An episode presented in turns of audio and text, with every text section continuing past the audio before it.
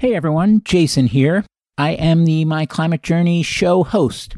Before we get going, I wanted to take a minute and tell you about the My Climate Journey, or MCJ as we call it, membership option. Membership came to be because there were a bunch of people that were listening to the show that weren't just looking for education, but they were longing for a peer group as well. So we set up a Slack community for those people that's now mushroomed into more than 1,300 members. There is an application to become a member. It's not an exclusive thing. There's four criteria we screen for determination to tackle the problem of climate change, ambition to work on the most impactful solution areas, optimism that we can make a dent and we're not wasting our time for trying, and a collaborative spirit. Beyond that, the more diversity, the better.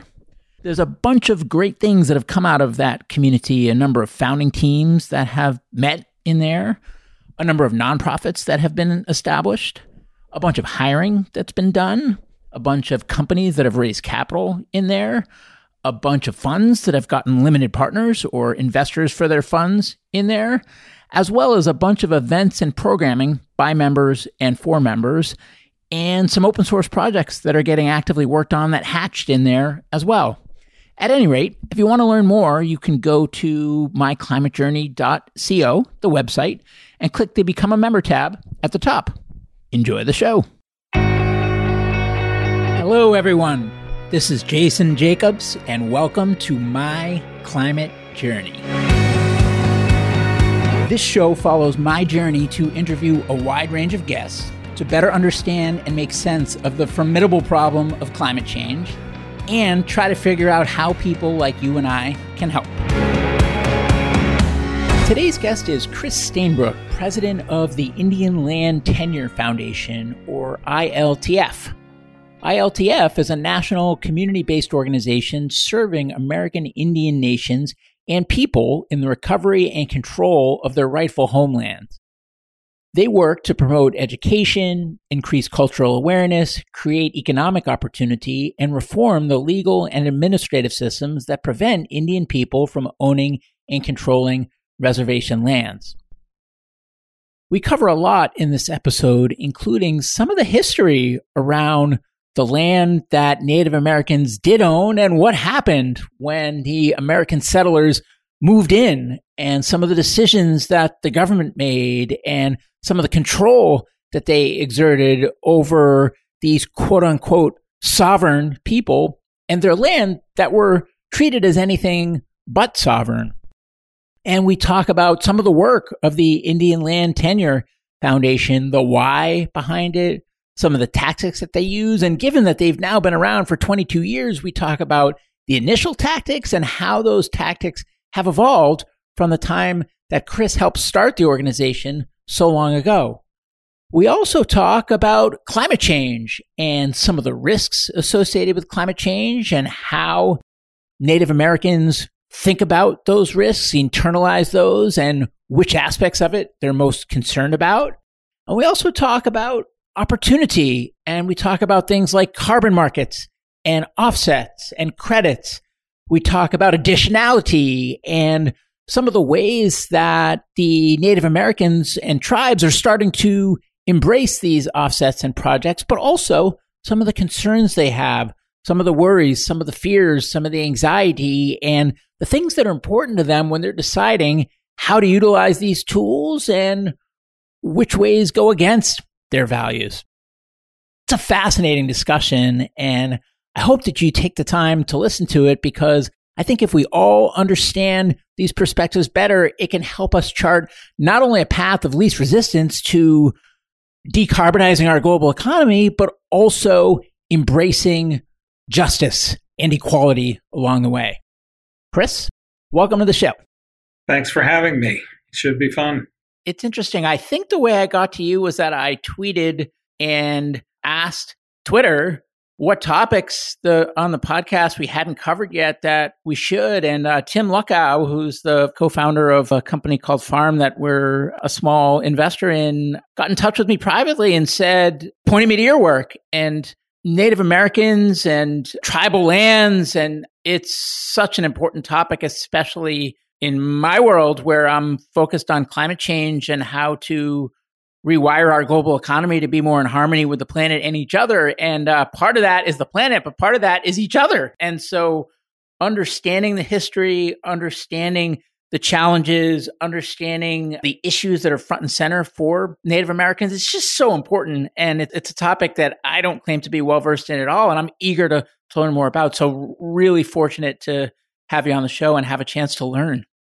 It's good to be here and to discuss these topics because I think they're one, there's a fair bit of misunderstanding about Indian people and Indian lands and, and, uh, especially as it relates to the climate global changes that are going on. Um, we have for years, I think the tribes have been trying to raise, and Indian people generally have been trying to raise some of these issues because we tend to be in these days, both within this country and North America generally, in place. We aren't as fluid as the rest of the population in terms of moving around. And so we sit and we experience the changes in the same location. And there have been dramatic changes in climates that we experience. Well, I have lots of questions there. Before we get too far down the path, can you just kind of frame the discussion and talk a bit about the Indian Land Tenure Foundation and your work? So the foundation is relatively new. We started in 2002. I guess that's 20 years ago now is there an expiration date on being able to say new? Because 20 years seems like a long time. some days it's some days I would give you a quick answer to that. On other days, I would say it's been a long time since we've started. yeah, well, that's life, right? Life goes by incredibly slowly and also in a blink. Well, that's right. The work, well, the work we do has its ups and downs, and so it's adds to is it a long day or a short day? Well, and it'd be great to understand the work you do and also how and why the organization came about it. We know the when part. We got that far. How it came about was Northwest Area Foundation out of St. Paul, Minnesota. I was working there as a senior program person, and the board decided to change the style of grant making to focus more on a select number of communities within their eight state region that they served. One of the communities that they considered was the community of interest being those people working on Indian land issues. And because I had done that before I went to the foundation, the the board said, "Bring us ones you know." And so we took in several different community groups and types, and they selected Indian Land Tenure Foundation as one of those that they would work with. Over time, I ended up leaving Northwest Area Foundation and coming over to be the initial president of the Indian Land Tenure Foundation. It really started with a long community process of planning. When we first started at Northwest Area Foundation, we organized meetings of folks throughout the eight states, which included Minnesota, South Dakota, North Dakota, Montana, Idaho, Oregon, and Washington. For some folks, they will recognize that as the original territory served by the Great Northern Railroad the funds for Northwest Area Foundation actually came out of the long time inheritance around uh, James J. Hill, the builder of the Great Northern Railroad. And the railroad, of course, ran across a lot of Indian land as well. And so it was kind of full circle in that regard. We ended up meeting and taking input from literally thousands of Indian people about Indian land issues. And virtually everyone mentioned that if nothing else, the land inside the reservation boundaries should be returned to Indian ownership, management, and control. And the way it was alienated was through the Dawes General Allotment Act, which took the communal property that the tribes had under treaty and divided that to individual Indian families of 160 acres 320 acres in some cases and 80 acres in other cases, allotted those lands to the individual heads of household. The rest of the land on the reservations was declared in excess of Indian needs and taken by the federal government and open for homesteading or sale to timber companies or mining companies, other types of businesses. And that land was lost. 90 million acres of the land was declared basically, and well, 60 million was declared in excess of Indian needs, and another 30 million was alienated through the sale of some of the original allotments by Indian people to non-Indians. So today we went, there was a hundred, in 1881, there was 138 million acres inside reservation boundaries that basically had been reserved through treaty or executive order that was reserved for the exclusive use and occupation by Indian people. And then in 1887, with the Dawes General Allotment Act, of course, that all changed. We had the allotments, we had the alienation of property that was in excess of Indian needs. Today, we have about right at about 56 million acres uh, in Indian ownership, management, and control inside the reservation boundaries. So it, it was 138 million through the initial agreements with the government, and then the government essentially just decided, oops, we gave them more than they need, and so we're going to renegotiate without any without any merit because we want more for ourselves. More or less. I mean, that's uh, they were getting pressured open Indian lands to outside interests. So ostensibly, they were going to have Indian people become farmers and ranchers in the European style and decided that 160 acres was what it would take. And the, the farmers and ranchers, is that did the Indian people express desire to be farmers and ranchers, or that's just what the government had in store for them? That's what the government had in store for them. It was, in fact, even today, you find a number of Indian people kind of laughing about those days because many of the tribes had been pretty much what they would suggest to you is nomadic in that they would move around during the year to various places to hunt and gather. And now they were allocated this reservation and then allocated 160 acres to make a living off of. They had no experience. Oh, well, I shouldn't say. I mean, this is kind of hard because we have 560 some tribes recognized today by the federal government and of course, they all have a different history and a different land history. So some tribes were sedentary tribes. They would stay in one area, even do some amount of what you would call farming and ranching today. But other tribes were hunters and gatherers and moved around regularly and had no experience with being on 160 acres and trying to make a living from it. That was the ostensible reason for doing it. The real reason was they wanted the land and they wanted to open the land up to other uses by non Indians. And so uh, back to the Indian Land Tenure Foundation. So then what is the primary charter of the organization? Well, it's to get those lands, the 90 million acres back, plus some of the sites outside of the reservation boundaries where the tribes still hold a cultural or religious reason for the wanting the property back. Places like Bear Butte in South Dakota or Peshla in the Black Hills, various sites where the tribe still practice their cultural beliefs. Now I made a note because I know exactly where I want to go with with a follow-up question on the work of the Indian Land Tenure Foundation. But before we do that, we talked about the origin story for the organization. But even in our prep call, we didn't talk about the Cris Stainbrook origin story. So, so can you talk a bit? Like, did you did you grow up feeling like you you wanted to make your livelihood about getting this land back, or how how did this all come about? And what's your story for how you arrived at doing the work that you do? I'll give you the Reader's Digest version. When I got out of high school, I realized I did not want to be in the small town in Iowa I grew up in. And I always thought it would be interesting to be in the Pacific Northwest and so I had a bachelor's degree from the University of Iowa and recognized that a bachelor's degree in general science wasn't going to get me very far.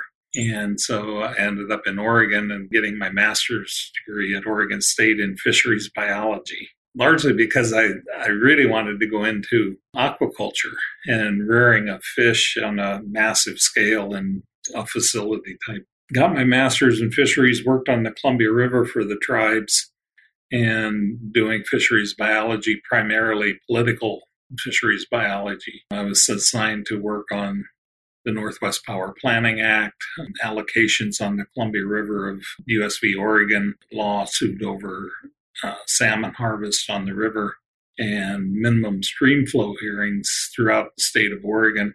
And it was actually, it was at, at one of the hearings in Eastern Oregon where we met with some members of another tribe before the hearing and we were having dinner and I was complaining about I have this degree in fisheries biology, but you can't see salmon. Everybody's trying to kill salmon. It's hard to even project how many salmon might return. And one of the tribal leaders from the other tribe, Antone Minthorn from Umatilla, turns to him and he says, Well, if you think that's hard, you ought to try Indian land.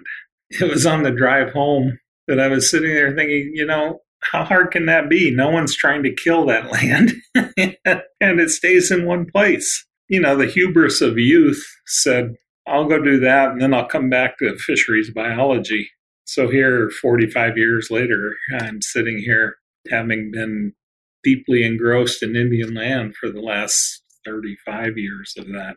When you initially started focusing on Indian land, what was the driving motivation? What was the goal of that focus? And how has that evolved over the four plus decades that you've been working on it? Well, it evolved a lot. The first thing I came to realize was this wasn't the easy thing I thought it was going to be, where you say, okay, let's recover some land and go out and do that. And you quickly learn on the front end, I quickly learned that the federal government plays a huge role in Indian land because when they divided the reservations into the allotments, they declared all Indian people and tribes incompetent to handle their own affairs land wise. That's how they took the land into trust. And the federal government then took ownership of all that land and hold it in beneficial use for tribal people and the tribes. In doing that, of course, it puts you subject to the whims of the federal government. And, and it was at that point, fairly early on, that I realized the complexity of land on reservations was going to be far beyond what I ever envisioned it would be. And ever since then, it's been kind of a learning experience all the time because the federal government changes rules and regs related to Indian land on a fairly regular basis. That's surprising. I mean, it seems so functional overall. Yeah, it, the federal government. yeah, right. That's why during a, an extended lawsuit over proceeds from that land, that the federal judge declared it to be the Department of Interior's management to be one of the more archaic and arcane bureaucracies he's ever seen. and it's you know it's uh, it's a weird combination between this trust status and tribal control courts generally have held that the the tribes are sovereign nations and they and the tribes are sovereign nations. They they know they're sovereign nations but you have this trust relationship. And of course nothing says sovereignty like asking the secretary's permission to do something. It's a terrible analogy but it reminds me of like the the Britney Spears conservative conservatorship where it's like she's got to ask permission to get a coffee and justify her actions versus just being able to go. I mean, if you're sovereign, then why can't you act sovereign? We had a young lady come in and do some work for us as an intern, and she and we assigned her to look at the, what were called the competency commissions. And when they wanted more land, they weren't satisfied with what they got, apparently. The only way to get it is if Indian allottees sold it. And they couldn't sell trust land without the permission of the government, or they had to be declared competent. And so these commissions went out and declared people competent, and then they could sell their land. It is exactly like Britney Spears. and so the, I mean, the organization's been around, I think you said for 22 years or so. Is that, is that right? That's right. What were the tactics when you first started the organization? And then fast forward, you know, what are, what are some of the tactics today and and what are the biggest changes tactically from when you started to today when we first started we thought all right how do you how do you create a movement and so we pondered that for a while and we looked at the movements that had gotten started in, in the United States anti smoking, recycling, the big movements. And, and they all started with kids. And so our first, geez, our first five to 10 years really was about education. We created curriculum from kindergarten to 12th grade. We have a tribal college curriculum. one for universities, and we even have one tribe asked us if we could do a coloring book for Indian land for their Head Start program. And so we even had that. We've done teacher training. We did at least 80 to 90% of our work initially was around education, not just of the general public, but also the Indian public. Because, as one gentleman put it, we've been disconnected from our land for so long that that we don't even understand it and it and we need to do education around that it reminds me of the Holocaust, where it's like the more years that pass and the more the less people that were alive at the time, the the easier it is to forget that that it ever happened, and and to you know to have circumstances unfold where it might happen again. Well, how does that happen? Ha- you know, history repeats because because with the passage of time, the knowledge transfer doesn't doesn't keep up, and and people. It's not even that they forget; it's that they never know. That, that's right, and that's not you know Indian history is not really taught well in in schools generally. I mean, it's usually the day before Thanksgiving, and the kids make their little paper mache hats and feathers and and stuff, and that's the exposure they have to Indian issues, and and so we wanted to change that as best we could. And I think now we have the curriculum taught in something like 1,500 school districts. We have about four or 5,000 teachers who have been trained to use the curriculum. What was the bet in starting with education, Chris, in terms of so if you educate the kids, then what? Like what what's the theory of change there? Well, the theory is if you educate the kids, they will grow up with a different sense of Indian country and Indian people. And they'll understand why the tribes are where they're at, why they're there, and how they still survive as sovereign nations. Particularly at the upper end, I think having that understanding among high schoolers and university students, you see a different mentality around Indian reservations and and the existence of the reservations and why they can do certain things and can't do other things and there's just better understanding we see the change even occurring today in the sense that county commissioners who are getting elected have have had some more exposure to Indian land issues and are enlightened or at least informed as they make decisions.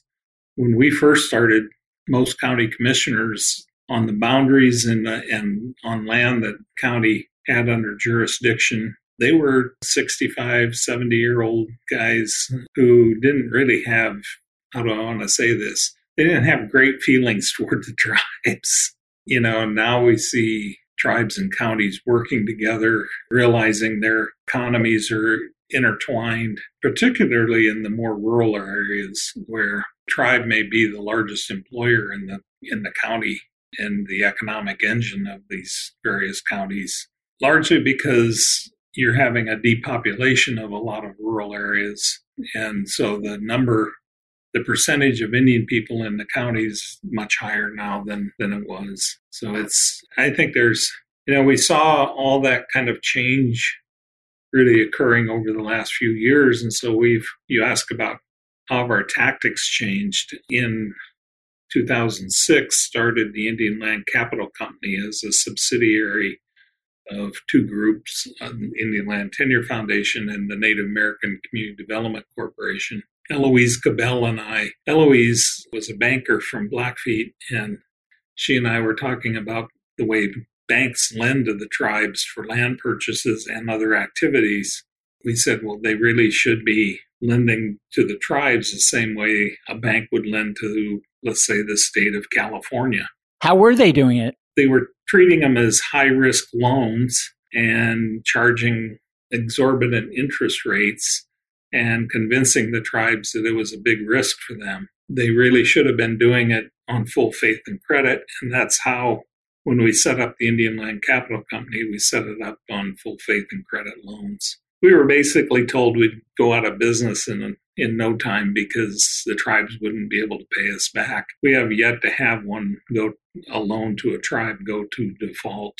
We've now been doing that for almost 15 years um, of loans. We've done upwards of $50 million in loans and literally have not had one go into default. We've had two that got behind on their loans, but as we tell people, the tribes will work out something on money, but if they get land back, they aren't interested in ever giving that land up again.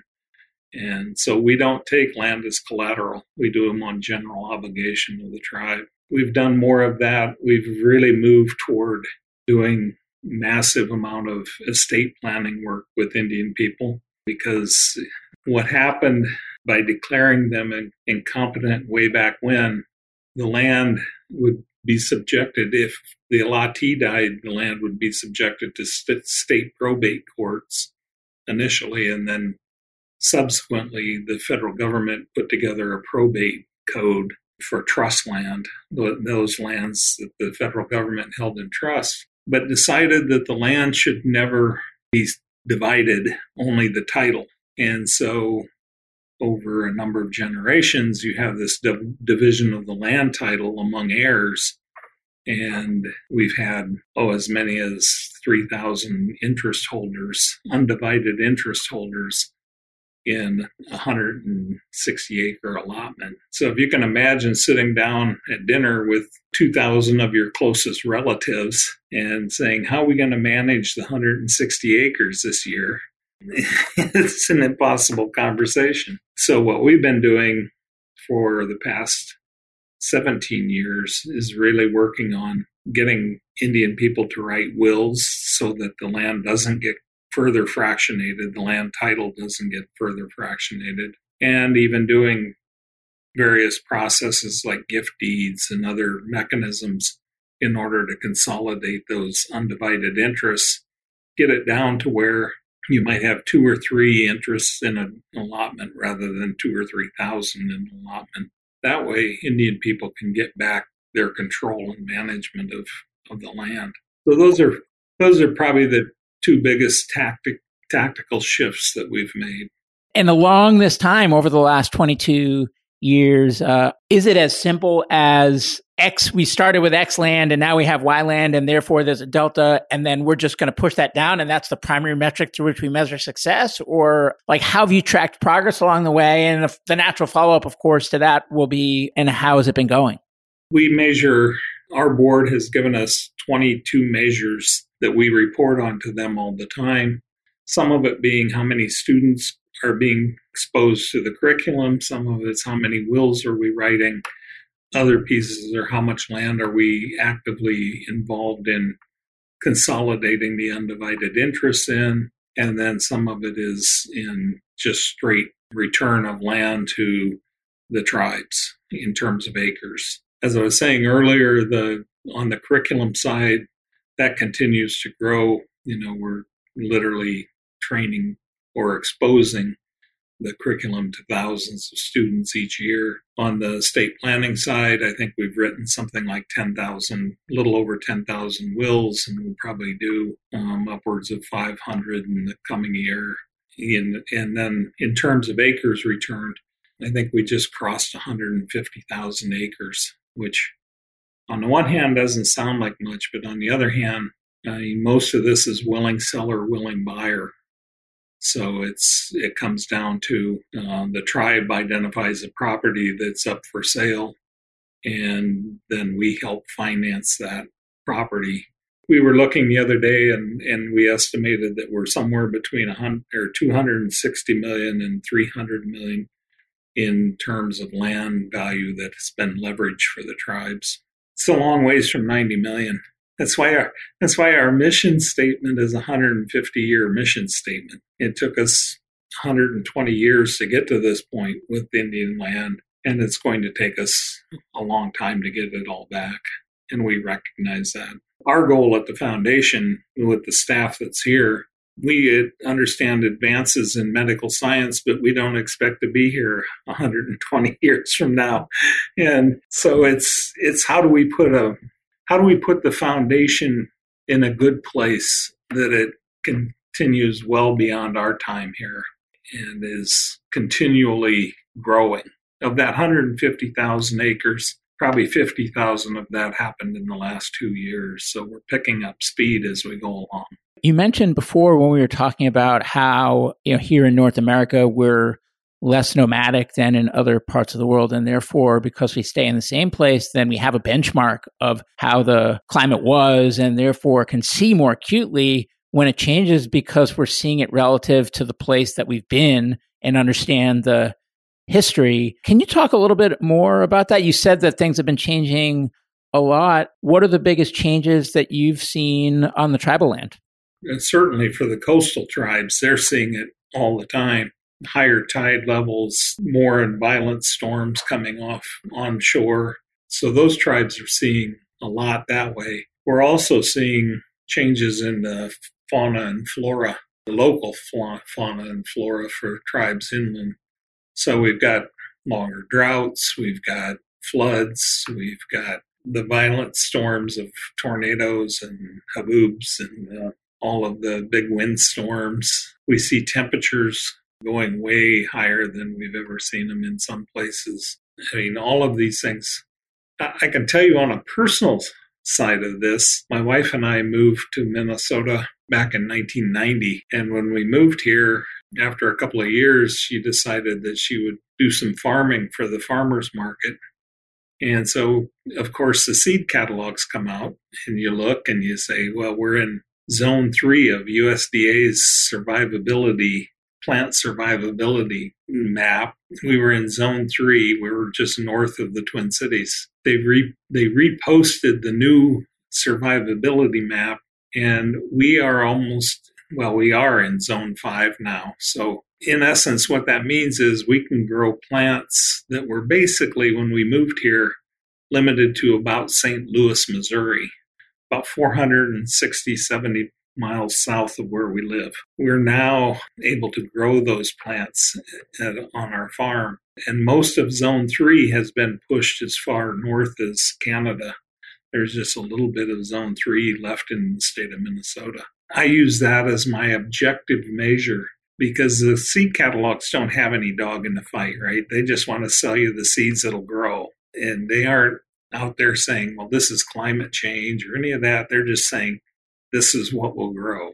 And I think that's, you know, it, that's a dramatic shift. I mean, that's dumbfounding dramatic shift for me personally.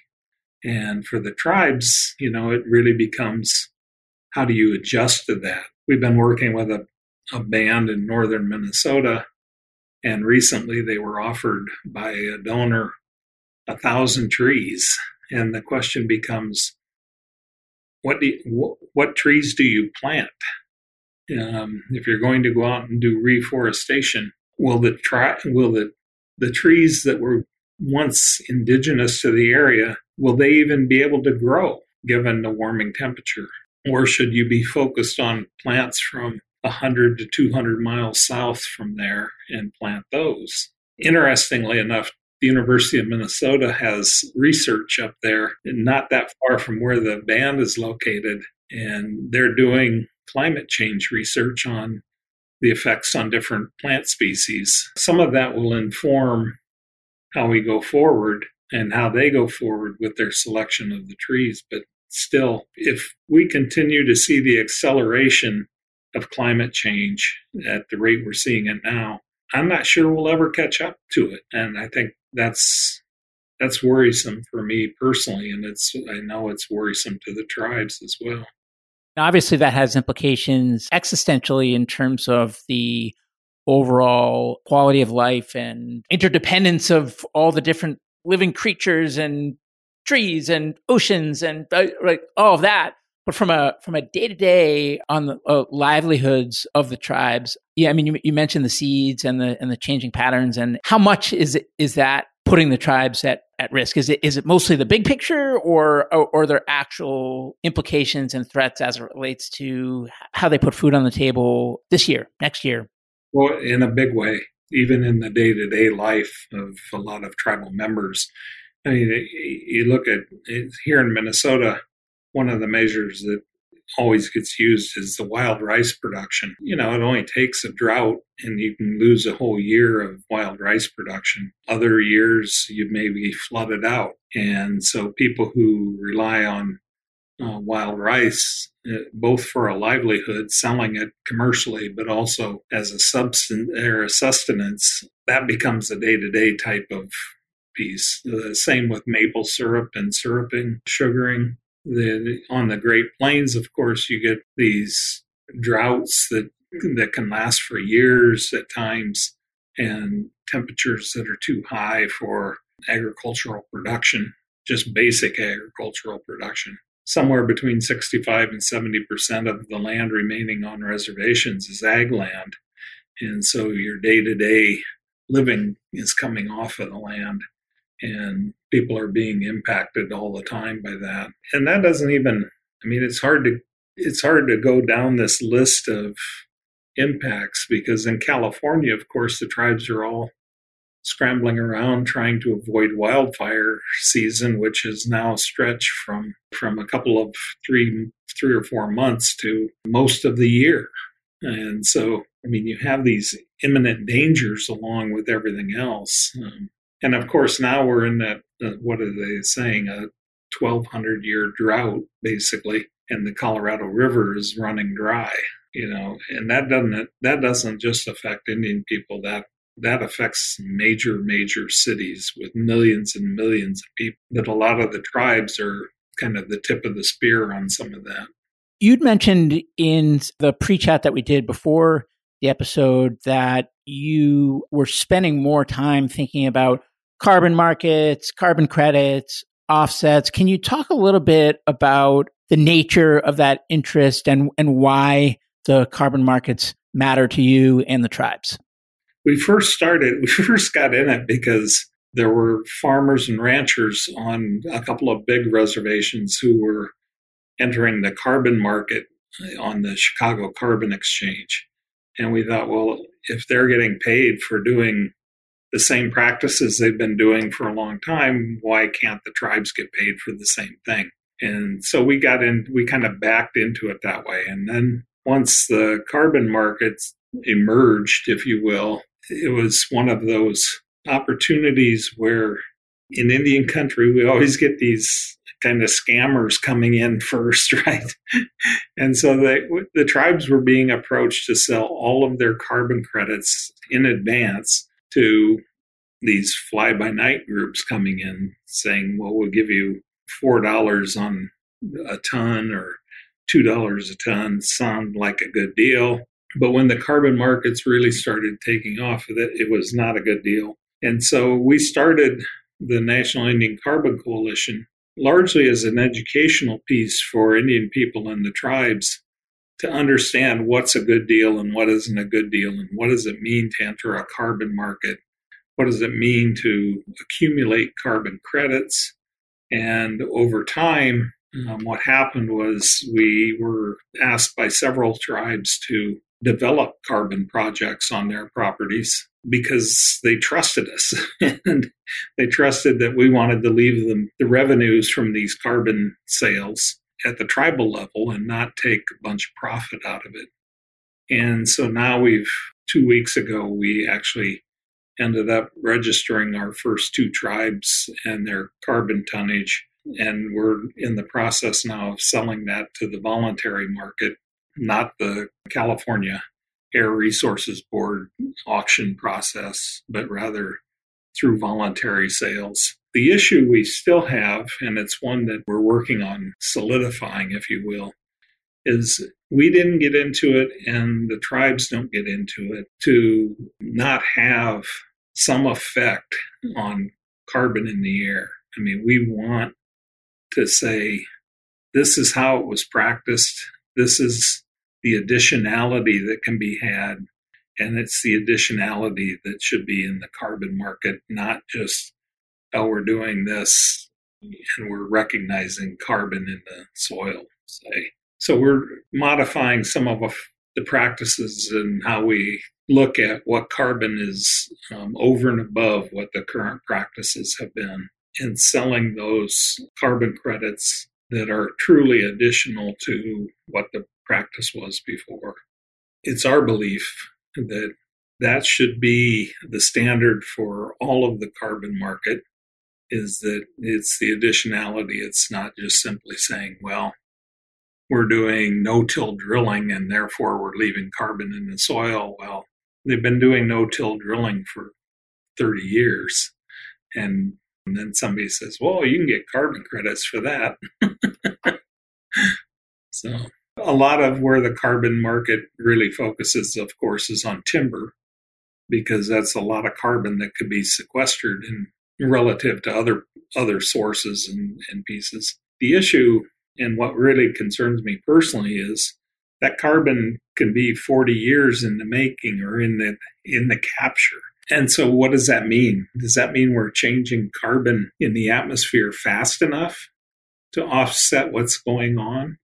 And I have real concerns about that. I think either we start reducing carbon at the source or all the carbon work we do with trees and other capture methods isn't going to change our outcome. And in terms of the carbon markets from an economic standpoint, is it more about improving the livelihoods of the existing landowners in the tribes, or is it also a tool to help get more land back in the tribe's control? No, it's both. It's uh, so with our first two projects, um, they are both on wholly owned tribal lands. And it's really for them, it's about not having to harvest the trees on those properties. It helps offset that economic cost there, but it's also to protect the rest of the environment. So the one project you can clearly see that they want to protect the land around their rice lakes, protect the water quality around the rice lakes. And in the past, because they owned so little land, they would have had to cut some fair bit of that timber in order to get the economic return from it. Carbon credits allow them not to have to cut those acres and and protect the rice lakes. And similarly on the second reservation as well, they also have lands that they want to protect, but couldn't afford just to set them aside. And so there's that. We also just completed a major purchase from one of the large timber industry industrial forests in northern Minnesota, but all of the financing for that will be returned through the carbon uh, sequestration on those industrial lands. But by taking land that where the trees would have otherwise been cut and not cutting them, and therefore getting credit for keeping those trees intact. That's right. It provides a whole number of ancillary benefits from hunting and fishing and access to the land that they didn't have. And these are on reservation lands um, that had been alienated during the allotment process. So the the band hasn't had access really to these lands for the last 150 years. And now they own that land and will manage it on, on a landscape level as opposed to these lands were mixed in with tribal ownership lands and but there wasn't any coordinated management of those properties together. Now they've got this much more consolidated landscape that they can manage over. I'm sensing that we're uncovering here a tension that needs to be navigated. I, am not sure, but I'm going to put it out there and I'm curious what your thoughts are. And that's that, I mean, the, the organization exists to, to get this land back. And there's a lot of it that belongs to the tribes that is not currently in tribe control. And you also care a lot about additionality and not just pushing paper around, but actually doing good for the long term health of the planet and of the people and other life forms that that inhabit the planet. Are there situations where less additionality would lead to more land returning faster? And uh, and are are those incentives at odds? Well, they shouldn't be. and I think that when well, when it comes right down to it, I mean, one of the things we were told by all the tribes is we've entered into this carbon market situation is they didn't want to sell carbon credits to polluters just to let them pollute more. And and that's why a number of the tribes don't want to enter the carbon market in California is because it's an auction and those uh, companies that are buying the credits oftentimes are buying them just to pollute more, if you will. So they're looking for, in doing our sales on the voluntary market, they're looking for companies that just want to offset their current carbon footprint, not necessarily increase their carbon footprint. And so that becomes, for the tribes, that's a big issue. We've had offers from a number of oil and gas companies who would like to buy our carbon credits, and the tribes aren't interested in selling to them. And we, in our process, we allow the tribes to select who they're going to sell. We, we try and get a portfolio of companies lined out so the tribes have some options on selling the carbon credits through the coalition. So that I mean that covers the incentives of the buyers piece, but what about the additionality of the projects themselves? Are there types of projects, for example, that could be more profitable to the tribe sooner that you stay away from, which could mean that you are slowing down the ability to reclaim land, which is what the organization's mission is all about.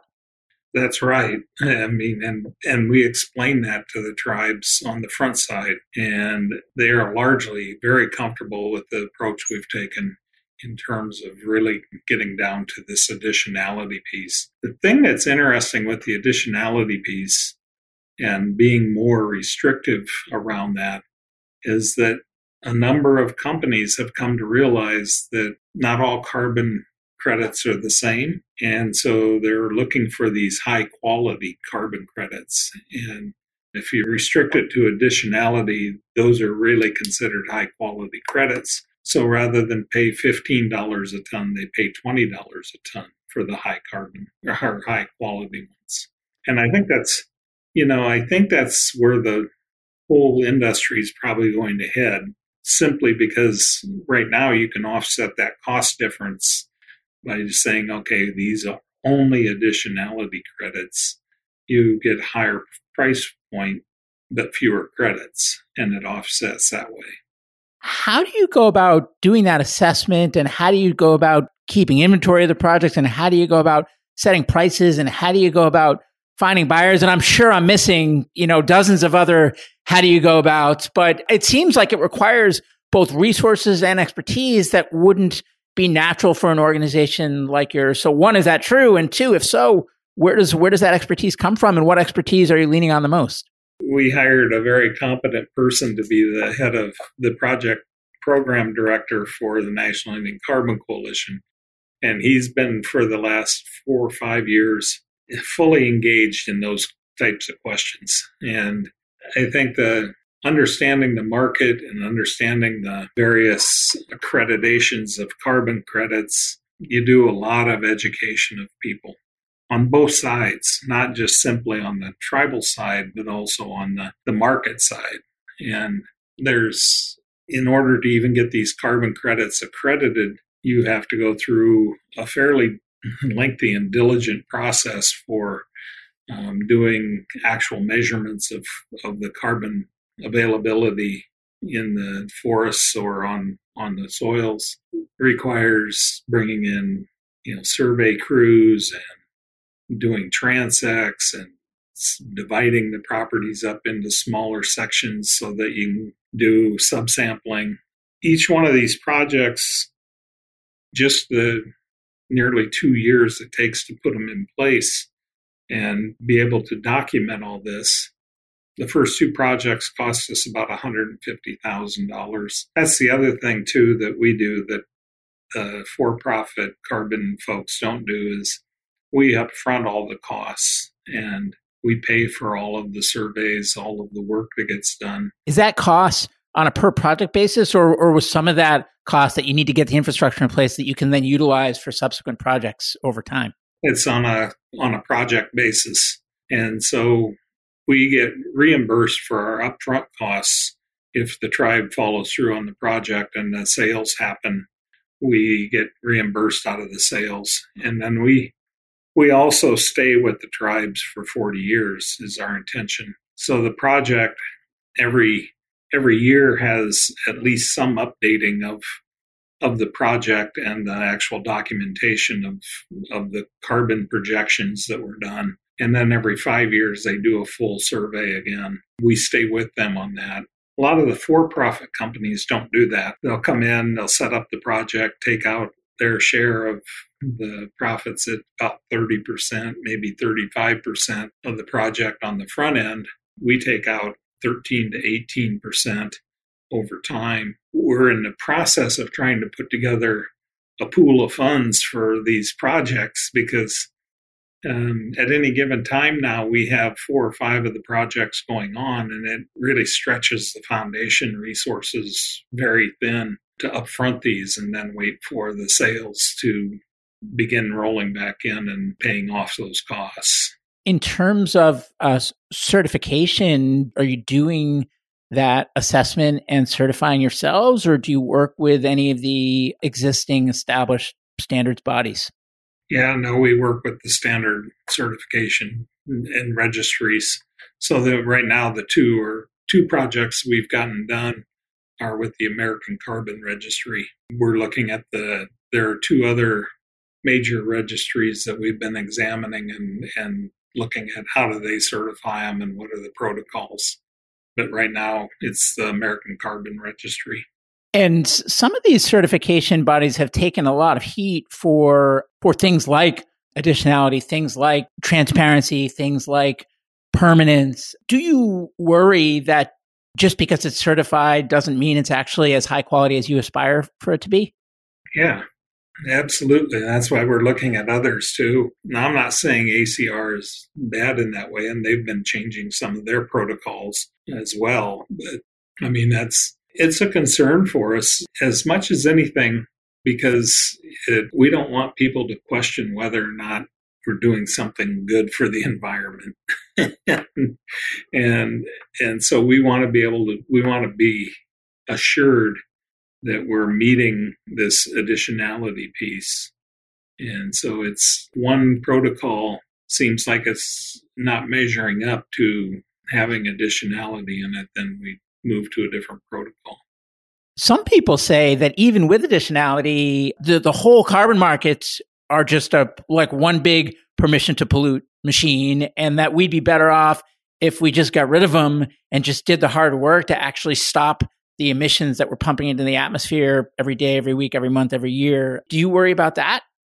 I don't worry so much about it because the tribes, of course, as I said earlier, on the voluntary market, they're attempting to at least sell only to those who are offsetting their carbon footprint, not polluting more. But do you worry that the giving them the ability to offset their existing decreases the urgency for them cleaning up their existing?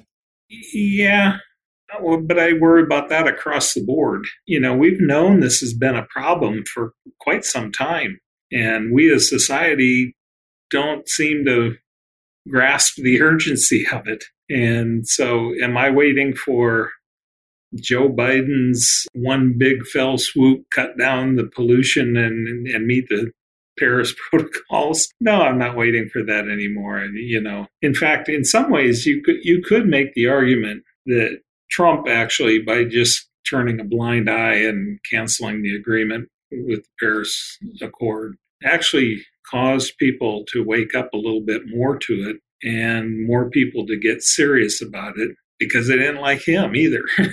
but I think there's, you know, I think if we don't work on both sides of this, we as a we as a human species may not make it on this planet. Yeah, and I got that from you before we we started recording, and it, I mean, it's it sounds like you're not an optimist, and it'd be interesting to understand, in your view. So this is kind of Indian land aside, and the the important work that you do aside, and just looking at it from a climate change and overall sustainability of the planet. What are the biggest barriers to doing what we need to do? You know, if you could wave a magic wand and it would proceed in a way that that you know from where we are, because you can't forget about where we are. Like you have to factor in that the population does operate in a certain way. The markets do exist. Like there's all this history and infrastructure and institutional knowledge and laws and in- international politics. What exists exists. So given that, if we could move forward in any way that that you dreamed, what does that look like? I don't know that I'm the right person to ask that question. I'm not either. That's why I do this show. I'm trying to I'm trying to understand it because I certainly don't have the answers. For me personally, it comes down to the choices in things like what I do, what I buy, what I don't buy. For a long time, I waffled around about buying a log splitter and as opposed to splitting it by hand with a splitting maul. I mean, a long time. and finally, I got to the point where I'm 69 years old and I'm out there trying to split this wood, struggling in the middle of winter trying to split wood. and I said, well, it's time to get a log splitter. Rationale behind that was do I really need to spend more fossil fuel on this wood? And what am I gaining by that in the end? But you get to a point where I needed to split more wood than I could split. Do you think all that, I mean, just as a theory of change, I mean, I get the guilty conscience as an individual because you don't want to be contributing to it, but from a voluntary behavior change standpoint, some would argue that that's just a distraction from doing the necessary systems change that we need. And others would argue that it all starts with us as individuals. Um, how do you think about that? Well, I think it's across the board. It's not, it's not one or the other.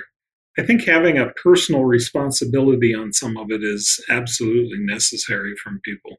At the same time, I do think there are bigger pieces. There's a gentleman out of Seattle who has been pushing for years this notion of solutionary rail, moving from the diesel engines in, in the trains that run all over to going to electric. And if you look at it, it makes all the sense in the world. I mean, the diesel on an engine of a train is just turning the generator. It's not turning the wheels, it's turning the generator, which is electric.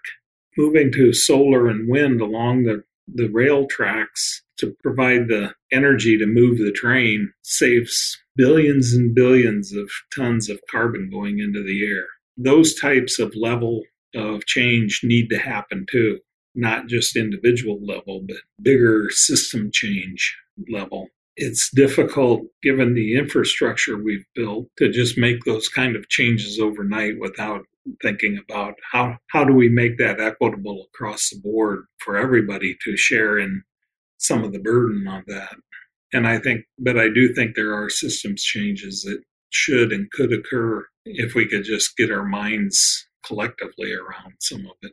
I think that the failing is we're all sitting around to some degree waiting for someone to do the moonshot that, that solves the problem. Well, technology will save us. And I don't see that. Maybe maybe somebody's working it out somewhere, but I don't see it readily apparent.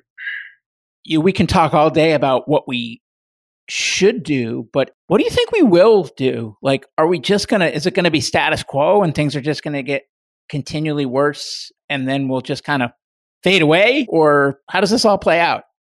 You know, I think well, and and this is kind of my more pessimistic days. I'd, I'd answer the, that question real quick, like, yeah, we're just doomed.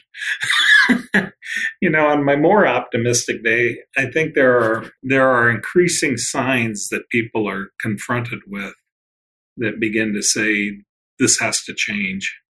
And so I don't know if it's in this administration or the next one or the one after in this country around global change, but I do think we've we're starting to see all these manifestations at a personal level or a community level that ultimately will coalesce. But the tough part with carbon is you don't see it. And so people are not confronted with carbon every day, but changing environment. And if we change too late, will we have gone past that point of no return? We're watching the polar ice caps melting at an abnormal speed this week in or last week in the Midwest. We had cattle dying in the stock pens because the heat was too high during the evening and and they couldn't cool down and so they just perished i think there were several thousand i mean those types of things are starting to hit home and closer to home for people and i think that's what hopefully it will enlighten folks to the need for some real action, national level action. So I'm curious then, as it relates to things like plane travel and should we do it, as it relates to things like eating meat, alternative protein, for example, like plant-based burgers or better soil practices for, you know, for regenerative ag or things like that, or, or even growth in general, or electricity, like the billion plus people that don't have access to basic electricity. Should they? I don't know that much about it, but this whole concept of degrowth and like returning to the Stone Ages essentially, like, are you a proponent? Do you think it would ever happen? And even if it could, do you think it should? I don't think it will ever happen. But I do think that we're going to see a scaling back of many of the things that we've taken as creature comforts. Like what? Like heating and cooling. I had a conversation the other day about a housing development that, that one of the tribes wanted to do. And, you know, I said to him, well, you're surrounded by all these other developments. And if you look at their roof, they have all these solar panels on them. And I said, why not align your whole development so that you can take advantage of that type of solar power as opposed to worrying about how big the electric line's got to be coming into the development. We have to do that kind of planning and we have to get out in front of it. The other thing I think we're going to see, I think this is going to be sooner rather than later, is we're going, and the economy is going to force some of it, but I think we're going to see smaller houses built and more efficient houses built. Those are the kind of things that may delay the inevitable, but at the same time could end up having really sufficient decreases in the carbon we're putting out. I think one of the big pieces that really needs to be addressed in a harsh and hard way is really the methane releases from oil and gas facilities. If you drive if you drive on the Fort Berthold reservation in North Dakota, I mean it looks like Saudi Arabia at night where the, all the gas flaring off of the wells in the Bakken region are visible for 50 miles, and there's lots of them, and all they're doing is flaring off the methane. I think that's one of the bigger things that could be contained. Methane has kind of gone under the radar for a lot of people. Between agriculture and oil and gas, uh, methane's the bigger issue. And what do you think government's role should be in all this? You said that you're not going to sit around waiting for the heavy hand of government to force our hands as a society, but if it would, do you think that would be a good thing? Yeah, I do think it would be a good thing. Well, if you take, like, let's say the methane coming out of the oil and gas, one of the things has been discussed, I know, by a number of Indian people up at Fort Berthold is that methane has a value.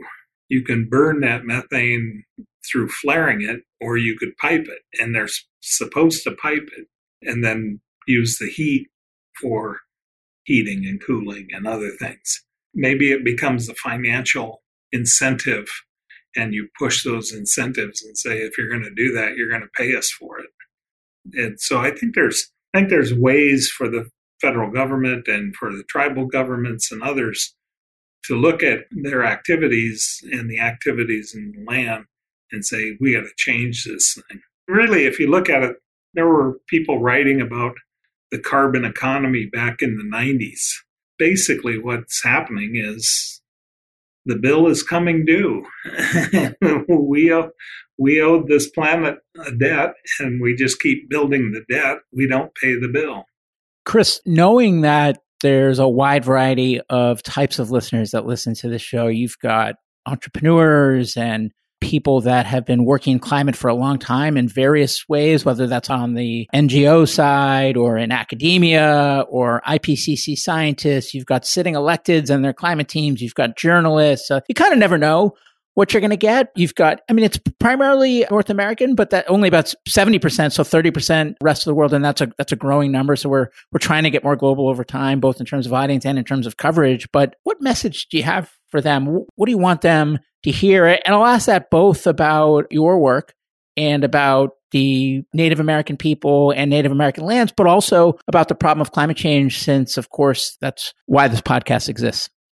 Earlier this week, I spoke to a group of folks, tribal folks out of Nevada, and they were asking me, they wanted my impressions on where the economy was headed and are we headed for a recession? And I was giving them some pieces behind that. And I said, and they wanted to know what they should focus on.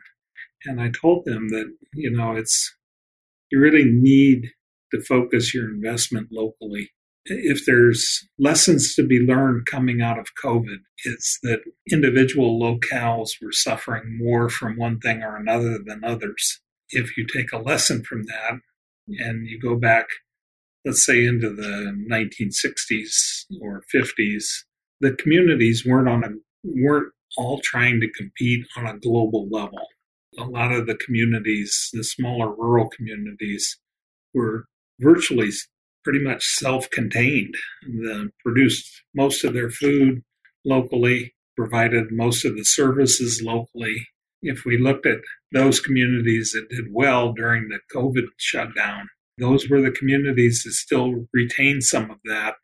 So they weren't driving cattle out of Nevada to an Iowa packing plant and then shipping the cuts and hamburger back to Nevada. There's that kind of thing that if we started looking more locally, we could begin to change that.